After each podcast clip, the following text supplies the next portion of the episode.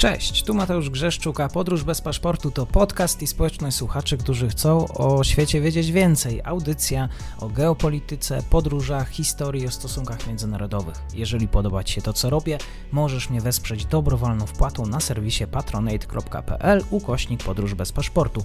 Serdecznie za to dziękuję, bo właśnie dzięki temu mam szansę rozwijać to miejsce. Obserwuj, polub i udostępniaj dalej. Zapinamy pasy, czas na kolejny odcinek podróży. Dzień dobry wszystkim słuchaczom. Mam dzisiaj wielką przyjemność rozmawiać o kraju, który raczej, jeżeli chodzi o stosunki międzynarodowe, również i tematykę podcastów nie pojawia się zbyt często. Na początku tego odcinka chciałbym serdecznie podziękować Maciejowi Czechowi, Maciejowi Nowekowi oraz Kasi Kwiecień za wsparcie w ramach serwisu Patronate. Moim gościem dzisiaj jest pan profesor Bartłomiej Toszek z Instytutu Nauk o Polityce i Bezpieczeństwie Uniwersytetu Szczecińskiego. Dzień Dzień dobry panie profesorze, dziękuję za przyjęcie zaproszenia. Dzień dobry panu, dzień dobry państwu. W polskiej przestrzeni medialnej bardzo dużo mówi się o Brexicie, o tym, że ten Brexit odbija się czkawką Wielkiej Brytanii. Nawet e, sama Irlandia mówiła o takim załamaniu stosunków. Zastanawiam się, jak to wygląda w praktyce, jeżeli chodzi o Walię. Czy rząd walijski domaga się renegocjacji, jeżeli chodzi o obecność Walii w całym, nazwijmy takim ekosystemie brytyjskim? E, no, przede wszystkim dziękuję, że pan Walię nazwał krajem, dlatego że wiele osób uważa, że to jest prowincja Zjednoczonego Królestwa, jakiś region. Natomiast rzeczywiście trzeba pamiętać o tym, że Wielka Brytania składa się z czterech krajów. Trudno je nazywać może państwami, ale krajami niewątpliwie tak, a więc Walia jest równorzędna z Anglią, Szkocją, Irlandią Północną, a jest równorzędna zwłaszcza od momentu, kiedy tam zaczęła się dewolucja, czyli ten proces taki odśrodkowy, stymulowany zresztą, co jest paradoksalne, przez państwo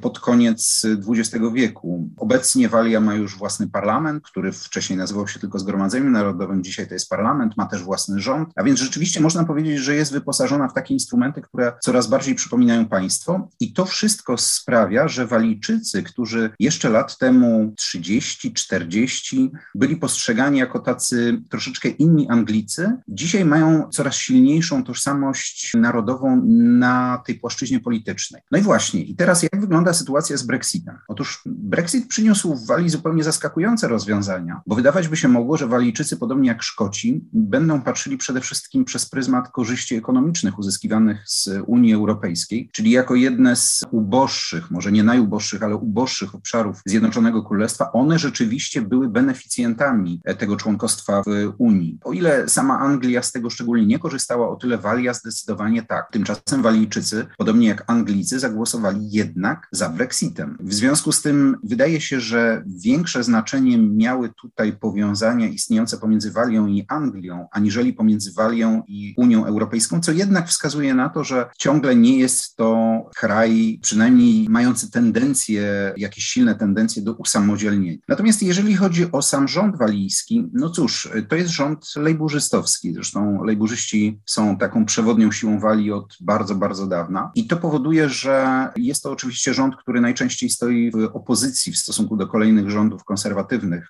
Camerona, May i obecnie Johnsona. I wszystkie inicjatywy, które podejmowane są przez konserwatystów, czy to na szczeblu Walii, czy na szczeblu Zjednoczonego Królestwa, są raczej krytycznie oceniane przez rząd. Pytanie tylko brzmi, na ile rząd jest faktyczną reprezentacją społeczeństwa walijskiego. To ciągle jest kwestia bardzo dyskusyjna. W swojej pracy wspomniał pan profesor nawet, y, jak pewna pisarka walijska podkreślała, że Walia wprawdzie poparła Brexit, ale każda droga, uniwersytet, wał przeciwpowodziowy zostały zbudowane lub odnowione ze środków unijnych. E, więc gdzie się podzieli ci wszyscy racjonalnie myślący ludzie? Jak to się stało, że w kręgach walijskich pojawiła się taka potrzeba, żeby zaakceptować to, co się wydarzyło e, i działo też w kontekście retorycznym, jeżeli chodzi o opuszczenie Unii Europejskiej przez Wielką Brytanię? No, pamiętajmy o tym, że Brexit był przedstawiany w Wielkiej Brytanii jako alternatywa pomiędzy coraz silniejszym stowarzyszaniem się ze strukturami unijnymi, kontynentalnymi, które jednak dla większości Brytyjczyków są czymś obcym, i równoczesną dezintegracją Zjednoczonego Królestwa. No, o ile dla Szkotów,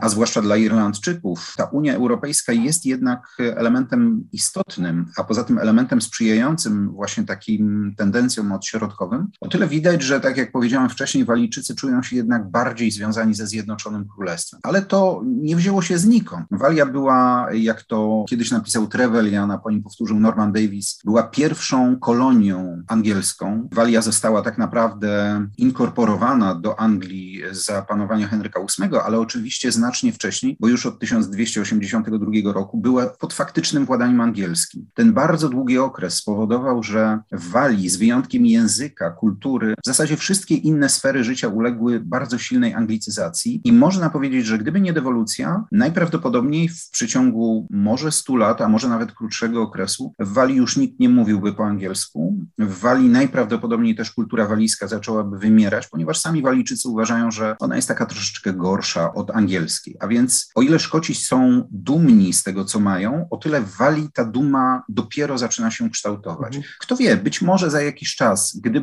mieli okazję powtórzyć e, referendum w sprawie Brexitu, może głosowaliby inaczej niż Anglicy. Mhm. Na razie nic jednak na to nie wskazuje. No i właśnie, pojawia się tutaj różnica pomiędzy elitami, tymi e, lejburzystowskimi elitami, dla których e, oparcie się o Unię Europejską jest warunkiem sine qua non ich no, takiej silnej pozycji w relacjach z rządem krajowym i społeczeństwem, które jak widać, owszem, jest skłonne popierać lejburzystów ze względów może tradycyjnych, natomiast niekoniecznie solidaryzuje się z ich programem. Zresztą w ogóle Walijczycy mają takie podejście, że większość polityków to oszuści, kłamcy i złodzieje. Ten kompleks Walijczyków, o którym pan profesor wspomniał, on wynika z ekonomii, gospodarki, czy sama kultura walijska, czy ona jest czymś, co nie pociąga Walijczyków, że rzeczywiście sięgają po produkty angielskie?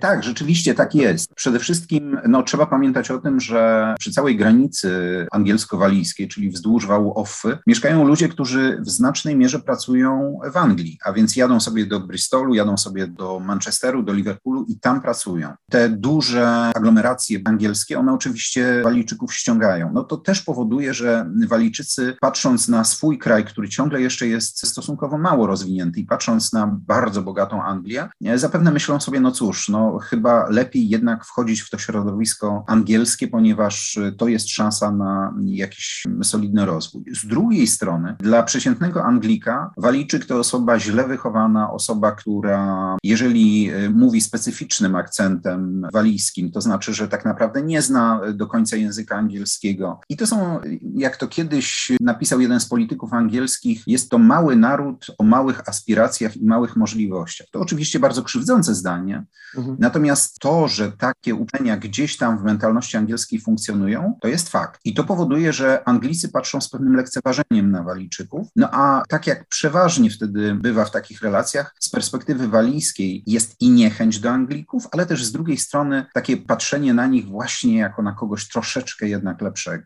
Odrobiłem taką krótką pracę domową, zapytałem się znajomych, co właściwie wiedzą o Walii, jak, z czym im Walia się kojarzy. Oprócz wymienienia kilku piłkarzy, wiedza jest dosyć nikła. Moim zdaniem na taki wizerunek Walii e, miał też wpływ serial na Netflixie, konkretnie chodzi o The Crown, e, Wiele osób dowiedziało się o katastrofie w Aberfan. No i mówiąc o Walii, kojarzę ten kraj z takimi terenami kopalnianymi, obywatelami, którzy wykonują prace fizyczne, z inżynierami, e, budowniczymi, niż powiedzmy z tą inteligencją proszę sobie wyobrazić, że nawet ten obraz nie jest prawdziwy, bo rzeczywiście do czasów Margaret Thatcher gospodarka walijska to było głównie górnictwo węglowe i hutnictwo. Południowa Walia, mhm. która miała bardzo okręgi węglowe, ona się zresztą dynamicznie rozwijała. No, węgiel stał się podstawą rozwoju Cardiff i Swansea. Natomiast potem, kiedy kopalnie upadły, bo dzisiaj w Walii w zasadzie kopalnie nie funkcjonują, one raczej mają taki charakter turystyczny, aniżeli stanowią jakiś element gospodarczy. Dzisiaj Walia jest można powiedzieć pod względem gospodarczym, e, proszę mi wybaczyć słowo, trochę mhm. bezpłciowa. To znaczy, nie w zasadzie wiadomo, co tam się dzieje. Oczywiście jest gospodarka morska, no ale ona jest nieporównywalnie mniejsza w stosunku do, do Anglii.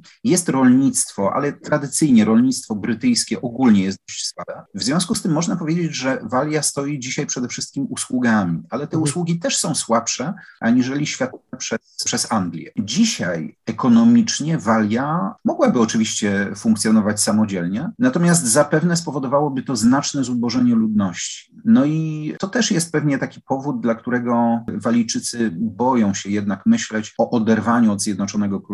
Zupełnie inna jest pozycja Szkotów, którzy patrzą na swoje złoża ropy na dnie Morza Północnego i myślą, o, to jeszcze wiele lat, zanim te złoża się wyczerpią, a więc mamy podstawę do naszej samodzielnej ekonomii. Takie myślenie oczywiście może być zawodne, ale, ale jednak dzisiaj to jest y, powód, dla którego Szkoci mają poczucie, że mogą sobie pozwolić na znacznie więcej mhm. niż Walijczycy czy Irlandczycy z Irlandii Północnej, którzy oczywiście takiego zaplecza mhm. nie mają. A więc dziś tak naprawdę, kiedy patrzymy to trudno powiedzieć, y, jaka jest specyfika przemysłowa, czy w ogóle gospodarcza tego kraju. A może to wynika też z kwestii językowych, to znaczy, czy język walijski dla języka angielskiego wpływa jakoś na kształtowanie tej tożsamości narodowej? No, hola, hola, to nie jest takie proste. W przeciwieństwie do Szkotów i Irlandczyków, gdzie rzeczywiście języki szkockie, bo pamiętajmy, że w mhm. Szkocji mhm. jest i język Gaelic i ten język Nizin. Tak samo jeżeli chodzi o, o Irlandię, to zarówno Republikę Irlandzką, jak i Irlandię Północną, tam rzeczywiście języki celtyckie zanikają. Natomiast jeżeli chodzi o Walię, w Walii zadziwiająco duży odsetek rdzennej ludności mówi, a przynajmniej mhm. zadziwiająco duży odsetek rozumie język walijski. Do dewolucji w 2,5 milionowym społeczeństwie walijskim około pół miliona, może 600 tysięcy swobodnie posługiwało się językiem walijskim. Później prowadzono edukację i to taką bardzo konkretną edukację tego języka. Ona wcześniej ograniczała się w zasadzie do jakichś tam lekcji w szkołach podstawowych i to raczej od połowy lat 80., kiedy walijski uzyskał status języka oficjalnego. Natomiast dzisiaj tak naprawdę w języku walijskim kształcą się zarówno uczniowie szkół podstawowych, średnich, studenci, Uniwersytet, zwłaszcza w Aberystwyth, prowadzi szereg zajęć, szereg fakultetów w języku walijskim, a więc można powiedzieć, że istnieją podstawy do tego, żeby ten język się rozwijał, ale faktycznie nie rozwija się. To znaczy ten sam odsetek, który mówił po walijsku, mówi nim nadal, natomiast ta liczba się jakoś zasadniczo nie zwiększa. I w związku z tym można powiedzieć tak, jest pewna część Walii, zwłaszcza północny zachód, który jest szczególnie przywiązany do swoich tradycji. Tam zresztą tradycyjnie jest największy odsetek osób głosujących na nacjonalistów, czyli na Plaid Cymru. I tam język walijski ma się całkiem dobrze i tam kultura walijska, ta rdzenna kultura walijska ma się całkiem dobrze. Na południowym y, zachodzie, czyli w Pembrokeshire, y, gdzie mamy tak zwaną Małą Anglię, no tam rzeczywiście sytuacja już się znacznie bardziej komplikuje, ponieważ mm, jest y, ludność, która już w średniowieczu przybyła i mówi wyłącznie językiem angielskim. W związku z tym miejscowi Walijczycy już mają takie poczucie pewnego kompleksu niższości. Przy całej granicy wschodniej, czyli przy granicy z Anglią, tam to poczucie jest rzeczywiście bardzo wyczuwalne. Natomiast w środkowej Walii, tej prawdziwej Walii, gdzie mieszkają ludzie, którzy ciągle jeszcze są wierni etosowi górnika, chociaż tak jak mówię, tych kopalni już w zasadzie nie ma, ale tam też walijski się kultywuje. A więc środkowa Walia, Walia północna, e, północno-zachodnia, to są obszary, gdzie język i kultura walijska funkcjonują i nic nie wskazuje na to, żeby to się miało zmienić. Nie można powiedzieć, że jest to kultura czy język wymierający. Pytanie tylko brzmi, na ile działania wdrażane obecnie przez rząd, które mają właśnie zapobiec wymieraniu tego języka, równoważą naturalny proces, jakim jest stopniowe odchodzenie od tego języka. Mhm. Trudno to powiedzieć. Dane statystyczne wskazują, że zarówno ludzie starsi, jak i ludzie młodsi posługują się językiem walijskim. Zresztą dzisiaj chyba większość Walijczyków, która jest w wieku, no powiedzmy 30-40 lat, rozumie język walijski. Nie musi się nim posługiwać, ale rozumie go e, i w razie czego potrafi sklecić w nim przynajmniej kilka zdań. Takie sytuacje, gdzie Walijczyk w ogóle nie rozumie swojego języka narodowego, mogą się zdarzyć raczej w południowej Walii, gdzie te tendencje e, anglocentryczne są silne, czyli na przykład w Cardiff może być tak, że są Walijczycy, którzy no, nie posługują się tym językiem, bo on po prostu nie jest im potrzebny, więc stopniowo go zapominają. Rząd walijski dąży też do tego, żeby wszystkie dokumenty były sporządzane w językach walijskim i angielskim. Napisy na ulicach są w językach walijskim i angielskim, a więc Walia jest dwujęzyczna. Natomiast szczerze mówiąc, kiedy tak jeździłem sobie po Walii, to bardzo rzadko zdarzyło mi się, abym trafił na kogoś, kto nie chciał mówić po angielsku. Tylko dwa razy miałem takie sytuacje. No i nie spotkałem żadnej osoby, która powiedziałaby, że angielskiego nie rozumie. Można się nim nie posługiwać z powodów politycznych, tak jak to się dzieje właśnie w Walii Północno-Zachodniej. Natomiast oczywiście jest to język, który stanowi podstawowy komunikator i tak pewnie zostanie. Kultura angielska też jest kulturą inwazyjną. No i podobnie jak na całym świecie, kulturą inwazyjną w Walii jest kultura amerykańska, która również powoduje takie stopniowe wypieranie tradycyjnego stylu życia, tradycyjnej kuchni, tradycyjnych relacji rodzinnych. No ale to jest już proces o charakterze globalnym, na który oczywiście ani rząd Walii, ani rząd w Londynie nie mają wpływu. Co do samego języka, słyszałem też takie teorie, i tu poproszę pana profesora o wyjaśnienie, że zanik języka walijskiego, na zanik miał, miała wpływ e, sama rewolucja przemysłowa, że do Walii zaczęło przybywać wielu Anglików i Walijczycy musieli w jakiś sposób porozumiewać się z nimi, więc porozumiewali się po angielsku, że jeszcze pod koniec XIX wieku ponad 50% ludności porozumiewało się tym językiem, gdzie no, 100 lat później pozostaje nam tylko 19%. Tak, to prawda, ma pan rację. Rewolucja przemysłowa zmieniła bardzo dużo, ponieważ tak naprawdę do końca XVIII wieku Walia była, można powiedzieć, dość hermetyczna. E, trzeba pamiętać o tym, że w ogóle zwyczaje turystyki po takich dzikich terenach typu Szkocja czy ówczesna Walia, one nie były wówczas zbyt popularne, a więc społeczność, która tam sobie żyła, była postrzegana jako od tacy nieszkodliwi celtowie, którzy nie buntują się, nie domagają się niczego szczególnego, więc niech sobie żyją w tym swoim dziwnym świecie. Rewolucja przemysłowa zmieniła o tyle e, sytuację, że może nawet nie Anglicy przybywali do Walii, co raczej Walijczycy mieli coraz częstszy kontakt z przemysłem angielskim, bo pamiętajmy, że zwłaszcza rozwój dwóch ośrodków, Manchesteru i Bristolu, spowodowały, że dużo Walijczyków zaczęło wyjeżdżać za chlebem do Anglii. No i oczywiście tam stykało się z inną kulturą, stamtąd przywoziło inne wzorce kulturowe. Natomiast y, tak, to prawda,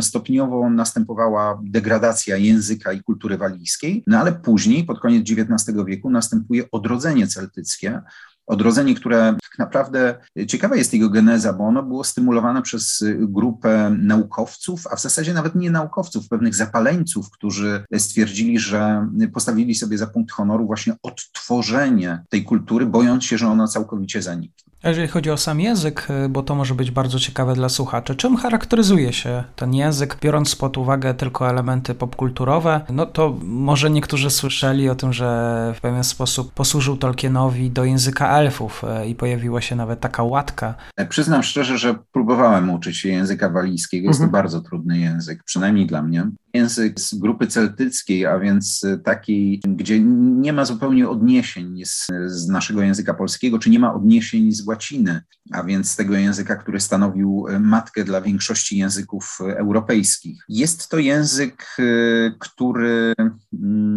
inaczej brzmi, język, który w formie pisanej wygląda w ogóle przerażająco, dlatego że występują tam niekiedy takie zbitki pięciu, sześciu spółgłosek nawet. Zupełnie inaczej to wygląda w formie mówionej. Okazuje się, że ten walijski nie jest aż tak straszny. I dlatego też często zdarza się, że gdzieś osoby przybywające do Walii uczą się stopniowo pewnych słów. No, zresztą pierwsze, z którymi się zetkną, to będzie napis Araf na ulicy, czyli zwolni, tak, zamiast mhm. angielskiego slow. No i oczywiście samochody z napisem e, Hedlu, ale czyta się to Heilu, samochody e, policyjne, które gdzieś tam nas mijają. Potem stopniowo tych napisów widzimy coraz więcej, coraz bardziej się z nimi oswajamy ale tak jak powiedziałem, język walijski jest w zasadzie komunikatorem formalnym. Głównym, podstawowym językiem używanym przez większość ludności jest jednak język angielski. W kulturze walijskiej bardzo duże znaczenie ma muzyka. Czy Walijczycy śpiewają w języku walijskim czy angielskim? Muzyka ma ogromne znaczenie w kulturze walijskiej i to muzyka, można powiedzieć, na kilku płaszczyznach. Przede wszystkim Walijczycy mają swoje festiwale jestefockie, na których prezentowany jest dorobek i poetycki, i muzyczny, gdzie występują w zasadzie amatorzy, którzy prezentują swoje osiągnięcia. Te festiwale cieszą się dużą popularnością, co jest nawet dość zaskakujące w dzisiejszym, coraz bardziej skomercjalizowanym świecie. W Walii jest bardzo długa i bardzo stara tradycja chórów męskich, które śpiewają a cappella. No jeżeli ktoś lubi taką muzykę, to rzeczywiście rzeczywiście wie, że Walia jest potęgą, jeżeli chodzi o śpiewy churalne. Natomiast jeżeli chodzi o muzykę współczesną, w zasadzie Walijczycy nie mogą konkurować z Anglikami, tym bardziej, że muzyka i rock, i pop angielski cieszą się dużą popularnością. Ale tak, jeżeli chodzi o muzykę tradycyjną, ona rzeczywiście jest wykonywana po walijsku i to jest też jeden z nośników utrzymujących w świadomości społecznej potrzebę kultywowania tego języka. Trudno sobie wyobrazić, można to zrobić w przypadku Irlandii, ale trudno sobie wyobrazić w Walii oderwanie kultury walijskiej od języka. To jest praktycznie niemożliwe. Nawet te społeczności walijskie, które gdzieś wyemigrowały, zwłaszcza dotyczy to Stanów Zjednoczonych, Argentyny na przykład, które kultywują tradycje swoich przodków, również czynią to w języku walijskim, a więc one nie uległy anglicyzacji, czy, czy w przypadku Argentyny iberyzacji. Tak? Ta ich kultura pozostaje rzeczywiście taką kulturą dość hermetyczną, inną. Może właśnie język i inność tego języka powodują, że Walijczycy są w stanie zachować swoją odrębność, bo tak naprawdę to odrębność kulturowa spowodowała, że to społeczeństwo w ogóle przetrwało jako naród. Gdyby nie język, gdyby nie kultura walijska, dziś najprawdopodobniej mielibyśmy do czynienia z takimi może troszeczkę innymi Anglikami. Jestem bardzo ciekawy, bo mediów typowo walickich chyba nie ma, więc pytanie, czy funkcjonuje jakikolwiek rynek medialny bądź dziennikarze, którzy posługują się językiem walijskim, czy w ogóle można zauważyć tego typu trendy, czy w samym BBC może, bo to, to jest dosyć ważne źródło informacji z całego świata, pojawiały się audycje w języku walijskim. Oczywiście tak. Istnieje specjalny kanał BBC Wales, który jest przeznaczony dla Walijczyków. On nadaje w tej chwili w zasadzie w większości programy w języku walijskim, chociaż niekoniecznie. Część z nich, zwłaszcza serwisy informacyjne, nadawane są po angielsku, ale to nieprawda, że nie ma mediów typowo walijskich. Pomijam oczywiście e, prasę, bo ta rzecz jasna, zwłaszcza w takim zasięgu lokalnym czy regionalnym, może się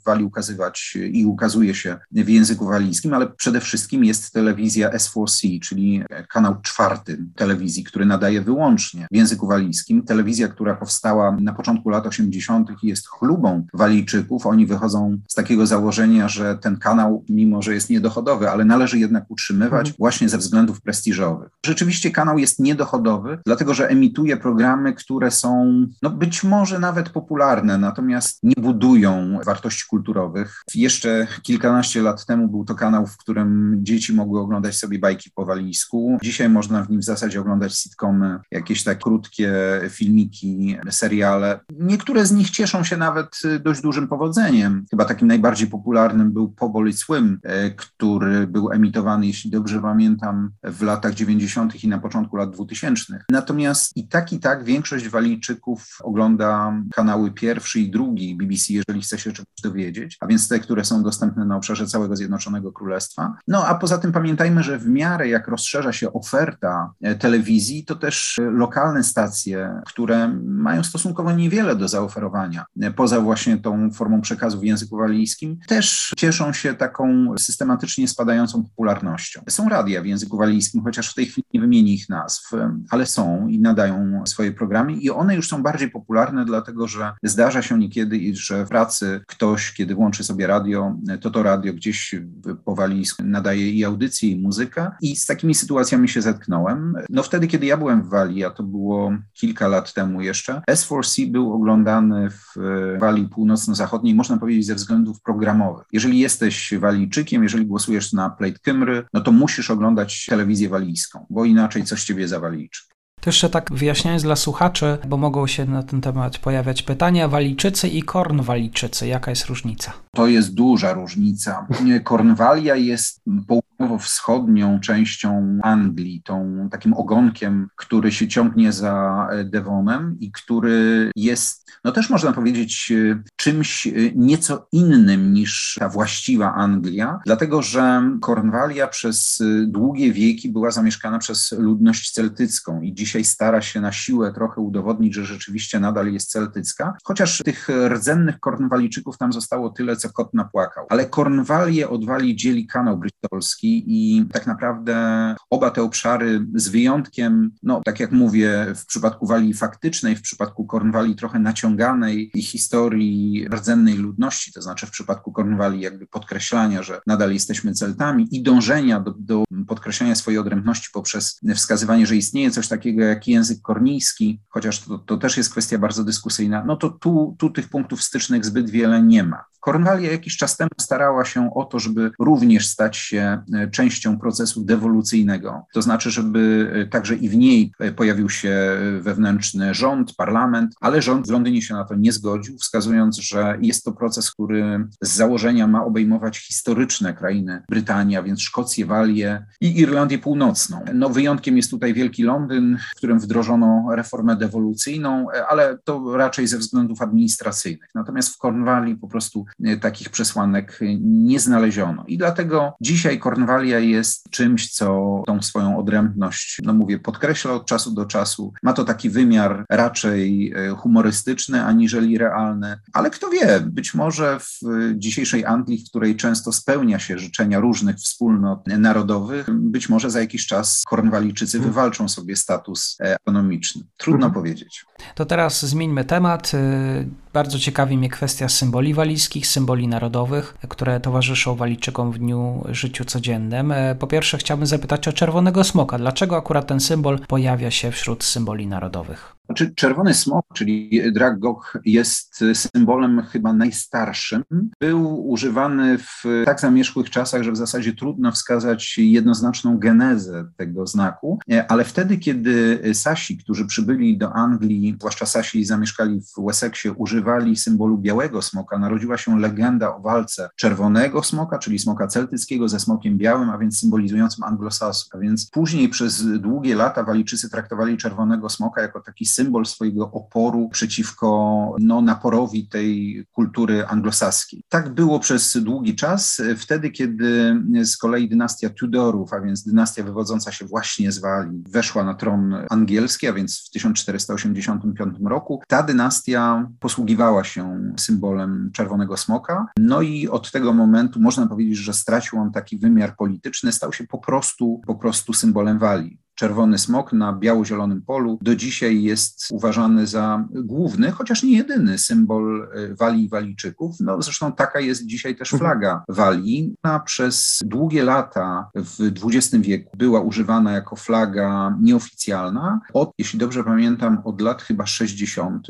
być może 70. Ta flaga stała się już zupełnie oficjalna. No a w momencie, kiedy w Walii rozpoczęła się dewolucja, a więc od 1997 roku, bo wtedy miało miejsce referendum, w którym Walijczycy opowiedzieli się za tym, że chcą jednak tej ograniczonej wprawdzie, ale autonomii wewnętrznej, flaga stała się takim bardzo ważnym symbolem Walii i jest nim do chwili obecnej. Ale to, tak jak powiedziałem, to nie jedyny symbol Walii. Są też inne, ale pewnie i o nie mnie pan spyta. Oznaka księcia Walii. Skąd trzy pióra strusie e, przeplecione w dodatku wstęgu? No to jest herb jednego z bohaterów wojny stuletniej, księcia Edwarda, który był następcą tronu i którego herb książęcy w zasadzie stał się takim symbolem księstwa walijskiego, bo pamiętajmy, że kiedy Anglicy zaczęli podbijać Walię, powstały jakby dwa obszary. Było księstwo, w którym którym panował członek rodziny królewskiej. Później przyjęło się, że jest to zawsze następca tronu oraz były hrabstwa, które miały taki samodzielny byt i które w skład tego księstwa nie wchodziły, a więc obszar Walii i księstwa Walii wcale się ze sobą nie pokrywa. Natomiast jeżeli chodzi o sam herb, szczerze mówiąc nie pamiętam już jaka jest symbolika piór, natomiast określenie ichtien jest francuskim stwierdzeniem chcę i jest takim wyrazem woli Edwarda, który był osobą nieugiętą, osobą zawsze dążącą do, do celu. Z tym, że pamiętajmy o tym, że gdyby dzisiaj Walijczykowi powiedzieć, że herb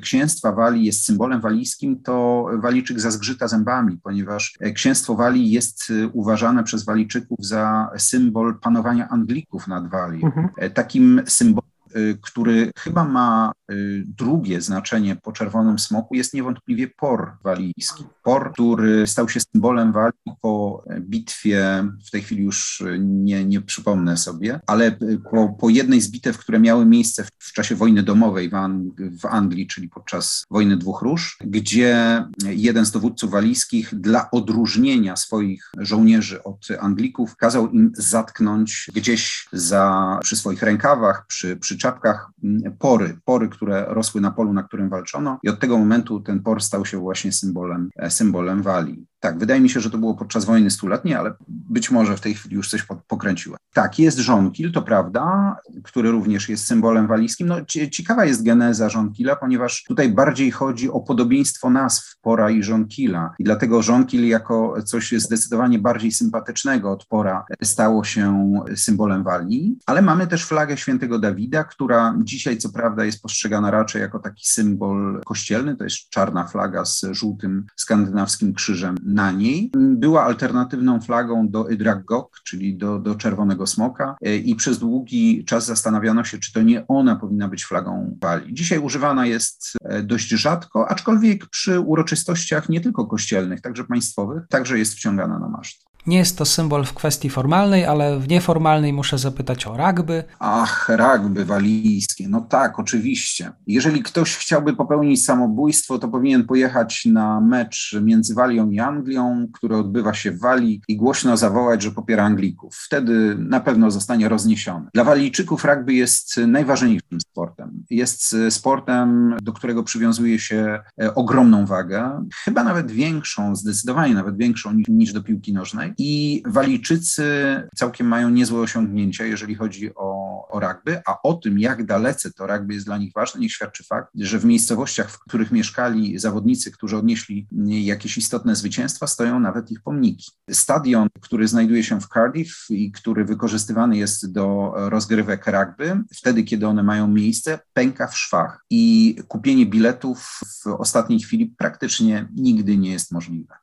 Jeżeli wiemy trochę więcej, jeżeli chodzi o, samą walię i symbole walijskie, to muszę zapytać na samym końcu o kwestię jakiejś formy nacjonalizmu walijskiego. Mówi się, że rzeczywiście, jeżeli chodzi o Walijczyków, zawsze było im po drodze z Londynem. Szkotów oczywiście postrzegamy w kategoriach raczej sceptycyzmu wobec Londynu. Podobnych wieści raczej nie usłyszymy w samej Walii. To znaczy, były próby tworzenia struktur analogicznych nawet do IRA. Przez pewien czas w Walii funkcjonowała Walijska Armia Wyzwolenia, która nawet dokonywała takich mikrozamachów. Natomiast nigdy tego rodzaju ruchy, nigdy tego rodzaju działania nie cieszyły się popularnością w Walii. I w zasadzie główną partią nacjonalistyczną jest Plate Cymru. Plate Cymru powstała w 1925 roku. Początkowo rzeczywiście miała na celu niepodległość walijską, ale w momencie, kiedy ta partia partia, kiedy jej przedstawiciele znaleźli się w parlamencie brytyjskim, kiedy weszli w skład struktur rządu walijskiego, ich retoryka znacznie złagodniała i dzisiaj samo Plate Cambridge wskazuje, że tak, gdzieś docelowo dąży do niepodległości walijskiej, ale będzie to proces stopniowy. I ta stopniowość bardzo Walijczykom odpowiada. To jest cała ich mentalność. Swego czasu Kate Fox, pisząc co prawda o Anglikach, ale myślę, że można to zastosować do Walijczyków, napisała, że taka typowa manifestacja, typowy protest w Londynie wyglądałby tak, że szli by ludzie z e, jakimiś kartonami, na których byłyby napisy żądamy zmian, a pod spodem małym drukiem w odpowiednim czasie. To jest właśnie mentalność walijska. E, Walijczycy chcieliby być samodzielni, ale są na tyle pragmatyczni, że ta samodzielność nie może ich zbyt wiele kosztować i nie może doprowadzić do